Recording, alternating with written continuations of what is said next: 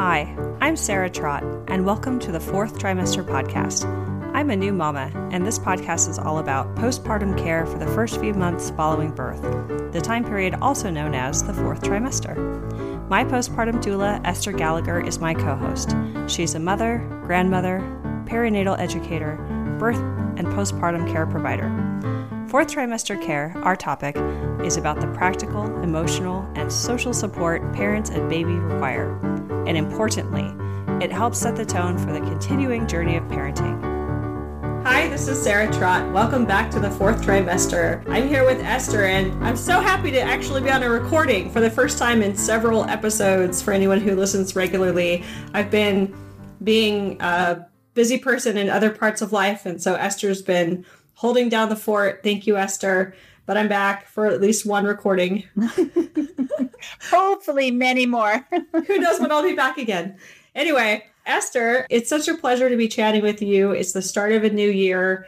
Uh, we talked about having some reflection and how grateful we are for having this program and all of our listeners. Um, mm-hmm. Um, and also, we thought we could just look forward and say, it's a fresh year. Let's just go through some of the basics. And we found a list of the the top questions every first time parent asks. So this this week we're just going to go through some of those questions and hear the Esther answer, kind of the Dear Aunt Esther column, and just see what happens. Also, listeners, for anyone who hasn't heard us before, please go to our Facebook page, Fourth Trimester Podcast, and you can search for that on Facebook and find us and like our page and join. And go to our website, which is fourthtrimesterpodcast.com, and sign up for our newsletter so you could be alerted every time we publish a new episode or have something else great to share. We do have a donation page on our website. You can check it out. It's through Patreon, a dollar an episode. Even if you like quit after three dollars, we're cool with that. So yeah. feel free. yes. Um, Not that you want to quit, but you know. So here we go. Esther, how are you? I'm pretty good, and I'm happy for the opportunity to to um, do a Q and A uh, with you on the podcast today. And reflecting over the year, I'm happy to have been able to spend time with my family and all my friends here in the city. And it's a pretty good year. life is good, Esther. Yeah, life is good. I'm actually wearing my Life is Good t shirt today. we couldn't make it up, folks. Yeah. Okay. So here's the first question. It says, Do I have to breastfeed for a whole year? It's been six months and I'm kind of over it. Do you have to? No. Of course, you don't have to. It's this, we're talking about choices that grown women can make. I think as everyone who knows me knows that I would be, if, if I were your doula, I would be looking at what are some of the factors that are contributing to your feelings of being over it. And I would be letting you know from my personal and professional experience that the breastfeeding relationship goes through multiple changes.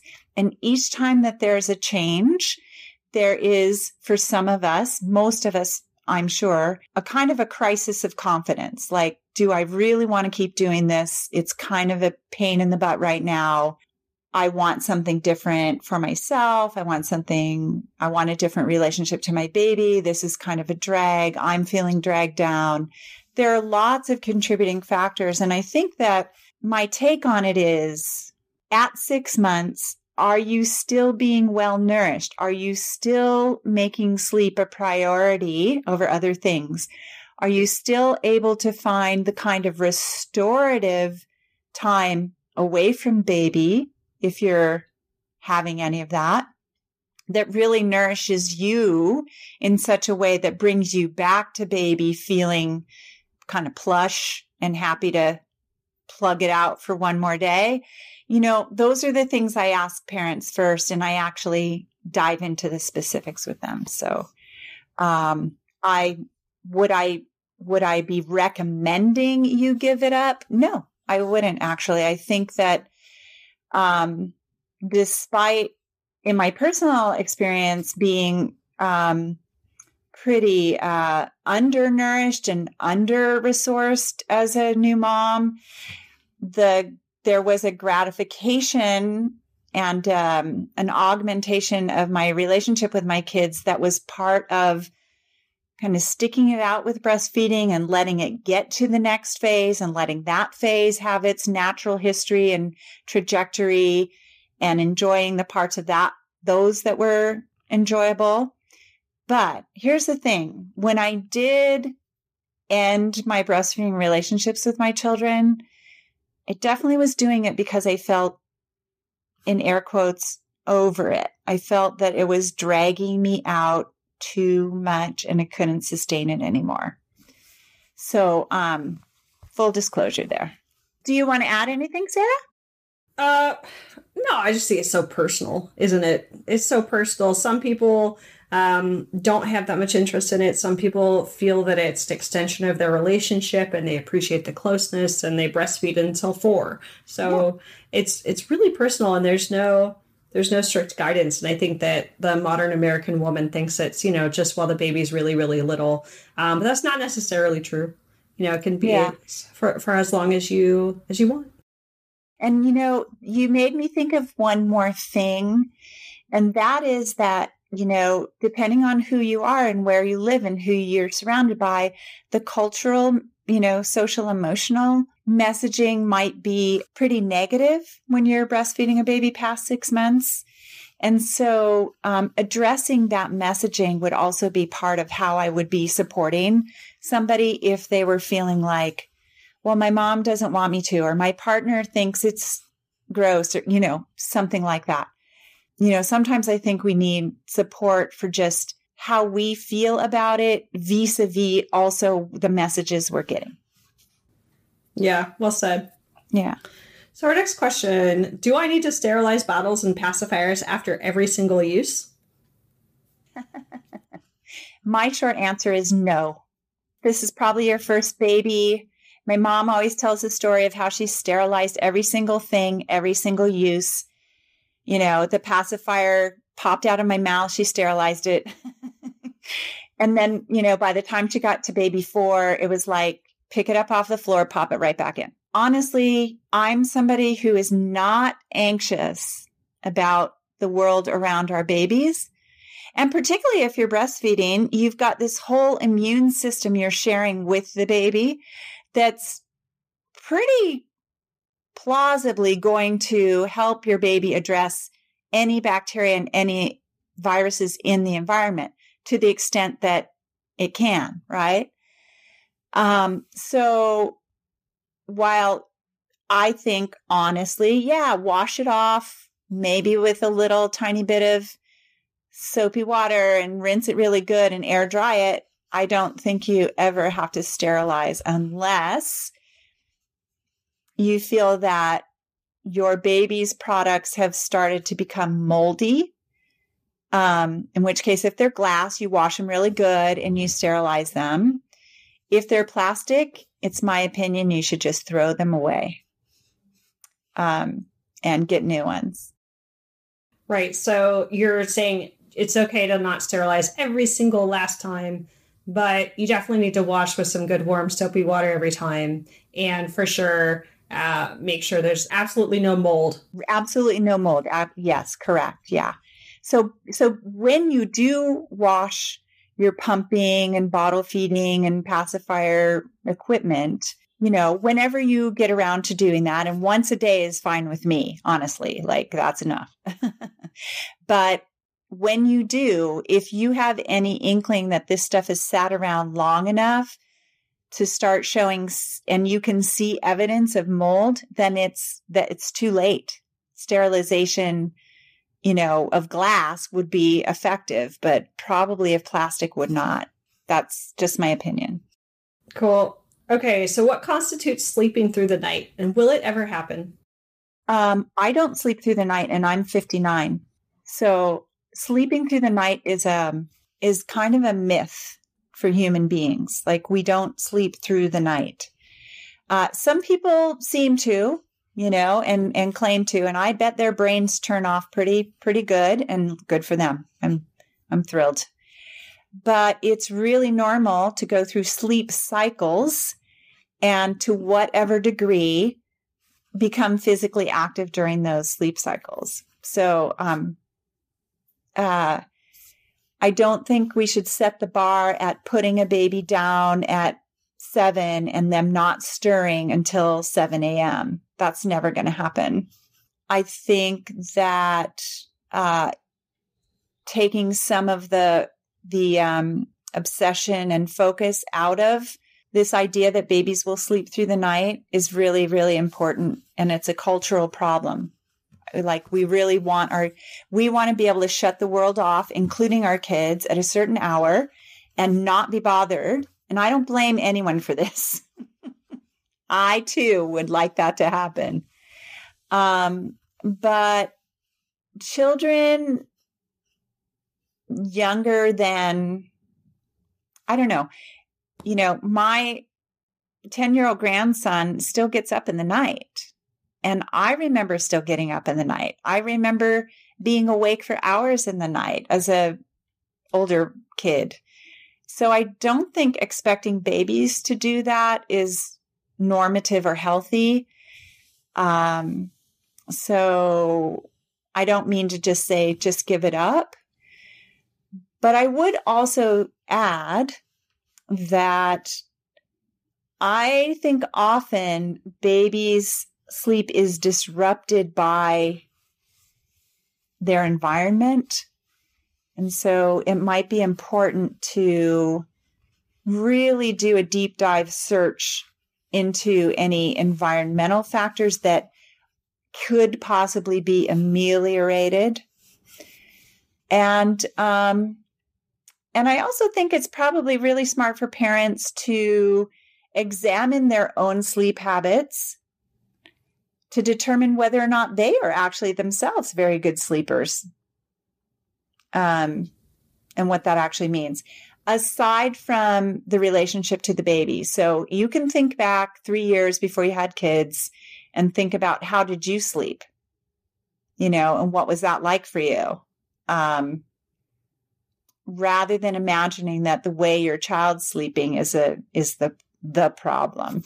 Now as Sarah knows, and as I say to my clients as well, you know, if your family system really, really means that somebody has to get more sleep at night than they're getting in order to stay sane and productive, whatever your parameters are for that, and there is no opportunity to sleep during the day, then that's a larger conversation. And that's a larger conversation that should be had vis a vis James McKenna work at Duke University and possibly Angelique Millette or somebody trained by her.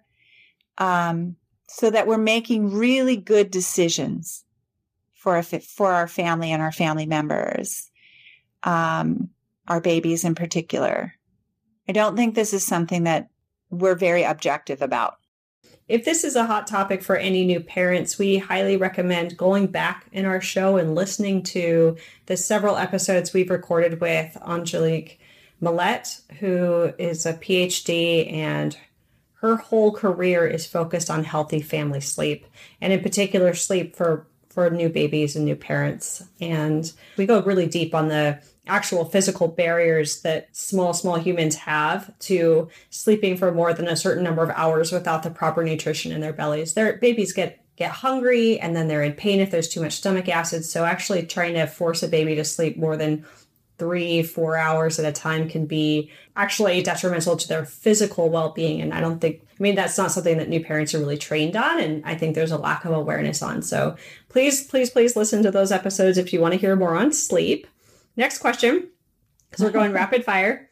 My mother in law says I'll spoil my infant by holding him too much. Is that true? No.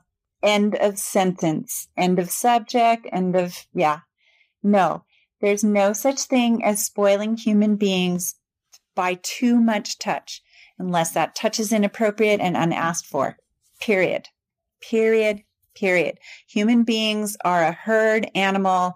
We're meant to be close to each other as much as we want. We go off on our little solo journeys, but we come back to get touch.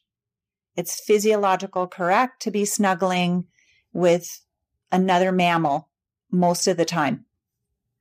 That's why people have pets because they don't get enough touch. You can't spoil something that's good. yeah. No, you cannot.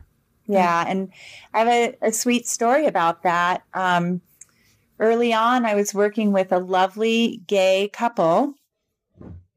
And the one of the dads was biological father via surrogacy, and the other was his uh, husband and not biologically related to the baby. Um, but he was the one who quickly adopted caregiving for this baby. He wanted to do the diaper changes. He wanted to hold the baby and, and all kinds of things. And he was this beautiful big teddy bear of a guy. And I was getting ready to transition away from my care of them and sat them down and I said, you know, today's the day to talk about this transition and any questions, lingering questions you have. And he said, I only have one question. He said, Can I actually hold her too much? and um, like, am I doing something wrong if I'm just have her on my body all the time? And I said, No. And she's a baby who will especially benefit from having this closeness and uh, good for you. And doesn't it feel right to you? I mean, do you really actually like when you go inside? What's your own personal answer for this? And he said, Oh, I don't think I could possibly hold her enough. um, and I thought, good for you. You already know, you know, I'm sure I'm sure as a dad, he's had moments of ambivalence when he just thought, oh, I just would love nothing better than to put this little girl down. But um, we all have those moments, but it's not because we're spoiling the baby. Yeah, and actually, we do know there's a real negative in- impact. I feel like I'm the negative one on this on the show for some reason, but we've heard it over and over again that there's a, that there's a negative result if you don't engage and have eye contact and hold your baby enough. So there's like a right. there's like a, a line there where it, you know like there's not too much, but there is such a thing as not enough. Yes, yeah, absolutely. The, the yeah, I, I can tell stories about that too, but they're so tragic I can't bear it today. Yeah, so, no, we're gonna yeah. move on. Yeah. okay. Next, um, my child doesn't exactly sleep like a baby. He's constantly flailing his arms. Is something wrong?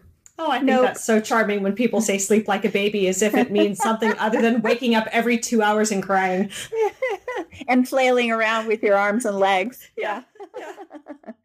well, I always like to ask um, my clients um, when they make that comment, I'm like, well, what was you know if the if the baby is some a, a baby that they biologically carried right like well what were they like on the inside and it's like, oh my God, they wouldn't stop dancing around, right?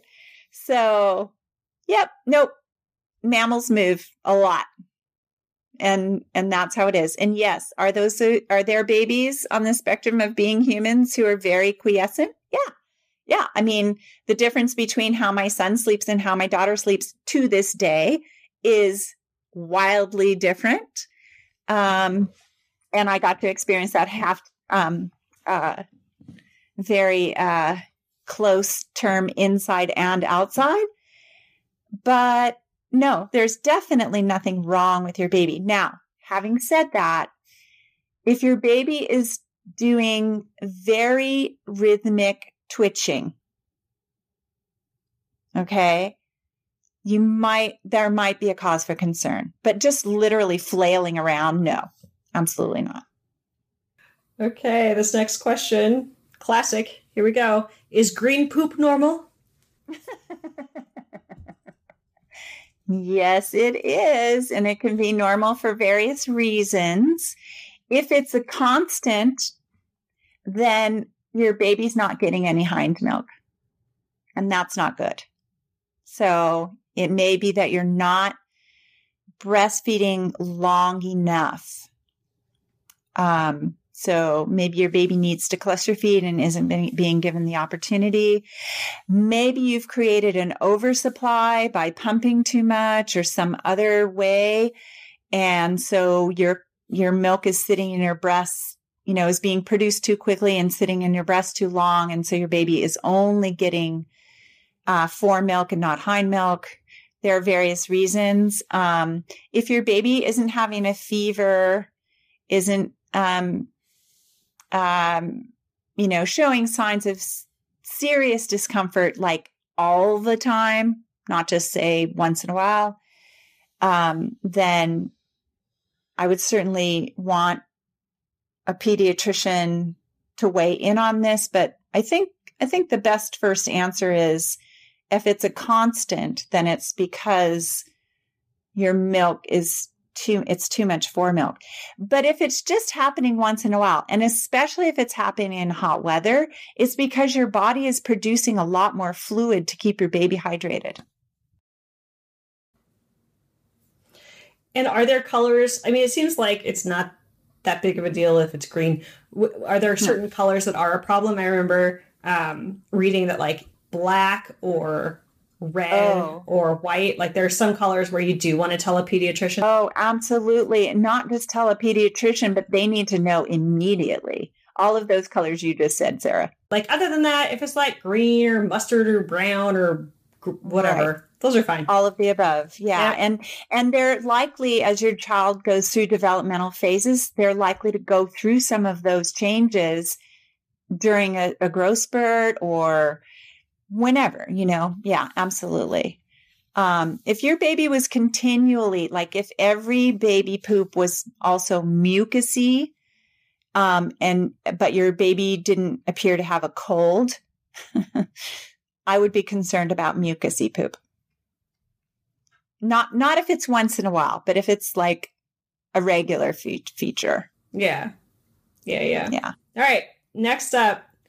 This is a good one. If I drink a glass of wine, do I have to pump and dump? well, the first thing I'd say about that is it depends on how old your baby is. a little bit. You know, I mean, just like for us grown-ups, the amount of alcohol per blood volume is significant, right? if you're if you're drinking a glass of wine in the first six weeks you're giving a glass of wine to a small baby right if you've got a big fat chubby active six month old it's a different proposition. And the, and that circles me back around to like what are you talking about when you're talking about a glass of wine? I happen to know that a glass of wine technically is a cup. It's not three cups in a tall wine glass, right? So, so in moderation, it's unlikely that you should have to, and especially if you're eating it with a meal and all the things that you would make common sense of if you were able to. So, um, I I don't re- recommend pumping and dumping, but I it it depends on the circumstances and it depends on the volume. Yeah. What do you, what do you think, Sarah? I mean, I'm not a doctor. I would say neither am I. But this isn't. Yeah, I know. Uh, I would say talk with your doctor, but also, um, you know, I think I've read that if you take some time in between, in between feeding, so like if you've just fed your baby, you have a small glass of wine, and then you're not feeding for another three or four hours later, it's probably passed through your system. I don't know. That's kind of an mm-hmm. into part intuition too. Is like if you've already if it's processed through your body, um, it's mostly gone. But if you're if you're worried, I mean, and you're and you don't want to get engorged, and you just pump a little bit of milk and dump it out. I don't think that's the end of the world. Um, yeah. Like I think it's worse if you're stressed out. Like it might be technically okay for you and your child, but if you're stressing out so much over it that like that stress then is felt by your family, then it's probably not worth it. Yeah. Exactly. It's not worth it to drink the wine in the first place. Yeah.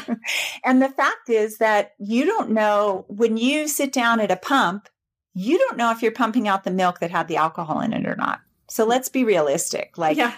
how do you know, right? If this is, you know, it's not, it's not necessarily going to be the milk that's, that they're going to get at the next feed. It probably is, but we don't know, you know? So, um, so if it'll make you feel better, go ahead. But you know, just just be smart about it. And listen, the thing I didn't say at the outset of this is if you haven't stopped your postpartum bleeding, then you have no business drinking alcohol or eating turmeric or, you know, like don't use blood thinners. Mm-hmm. You need to heal and recover first. That's the first thing. And you need to be well healed and recovered for several weeks before you start testing your body. Um, and alcohol is a test. So Mhm. give yourself a break. yeah, totally. I mean, I know that it's hard. I know that people want to. I wanted a nice cold three sips of beer on a regular basis. Just just give me three sips of beer, I'll be happy. But I for forewent it at the time. what are we talking? IPA and lager? at the time, it probably I probably would have been happy with yeah Sierra Nevada um, Pale Ale. There we go. Okay, so I'm going to combine a couple of these questions because they're they're kind of related. So it's how many layers of clothing does my infant need to go outside, and why are infants supposed to wear a hat all the time? Um, it's a good question, in as much as there's no good answer. Um, you should a infants don't have to wear a hat outside all the time. Do you think babies who live in the tropics wear hats? No, they do not. of course, they don't. They'd overheat, and actually, overheating is very dangerous to babies. I mean, babies can be kept warm all kept warm all kinds of ways, but you can't cool them down if they start to get too hot in an environment that's too hot, right? So be careful about over bundling your baby. Um, so, you know, if it's weather that you know you're going to have to put on extra layers in, then you should probably imagine that your baby needs two extra layers for every one that you put on. How's that sound? Yeah, Do you agree with that, Sarah? I agree with that. One extra layer that sounds sensible. And hat, Mhm. yeah, no, they don't have to wear hats all the time. Yeah.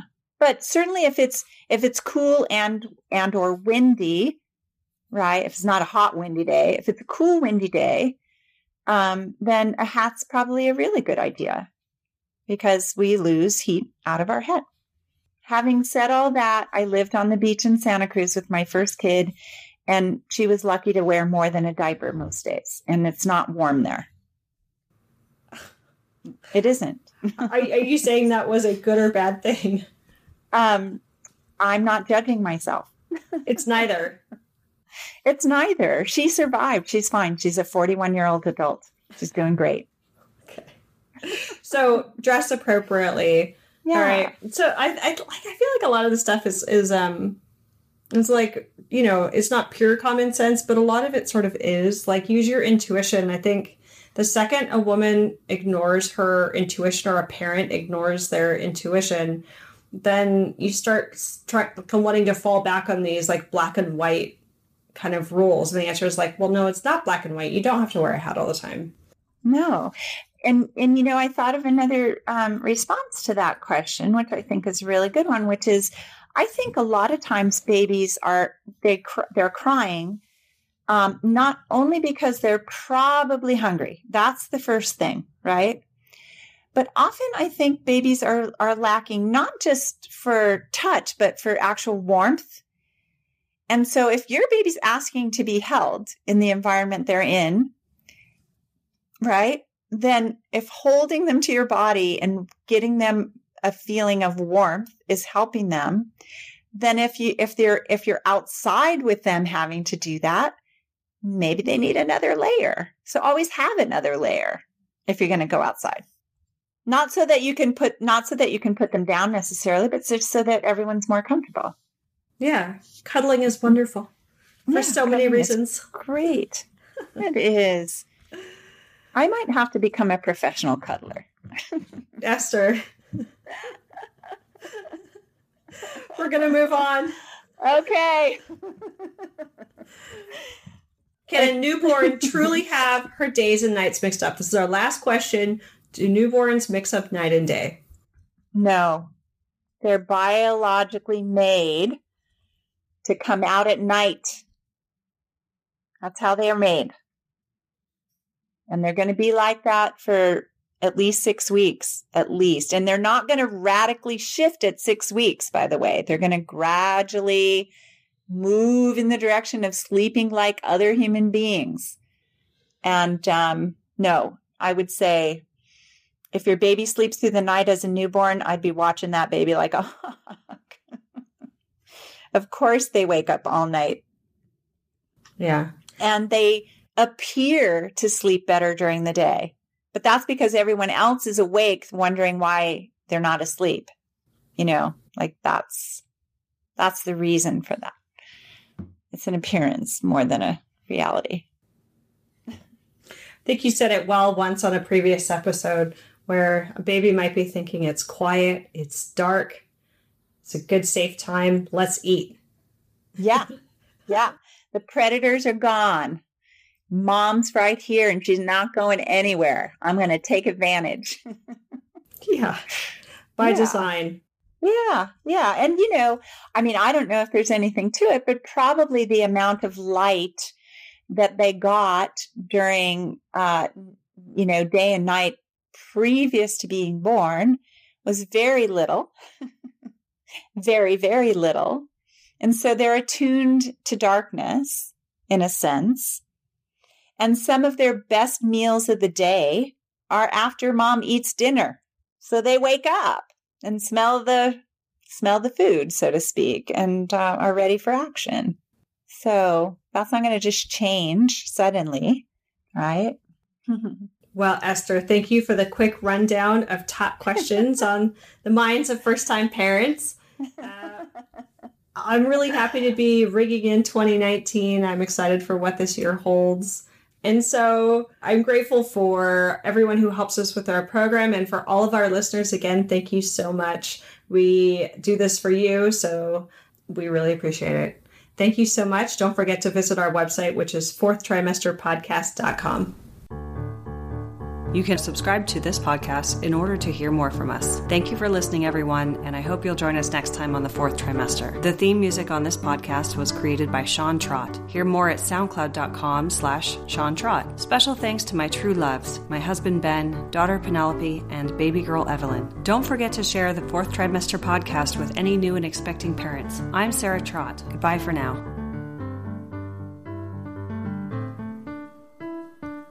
Hello again bicycle man. I know you're doing all that you can. I wrote the song, simple and true. I wrote the song, I'll sing a song for you.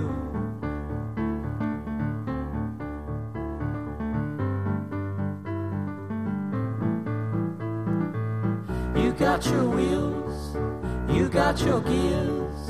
You ride around town without any fear. You got your pedals, you got your brakes. You always wear your helmet for safety's sake.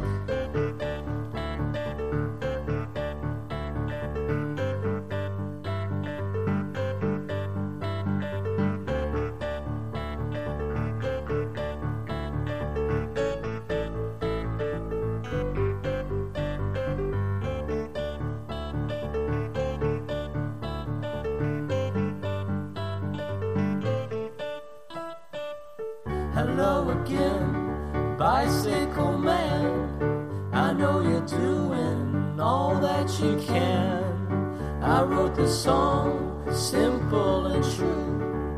I wrote the song, I sing a song for you.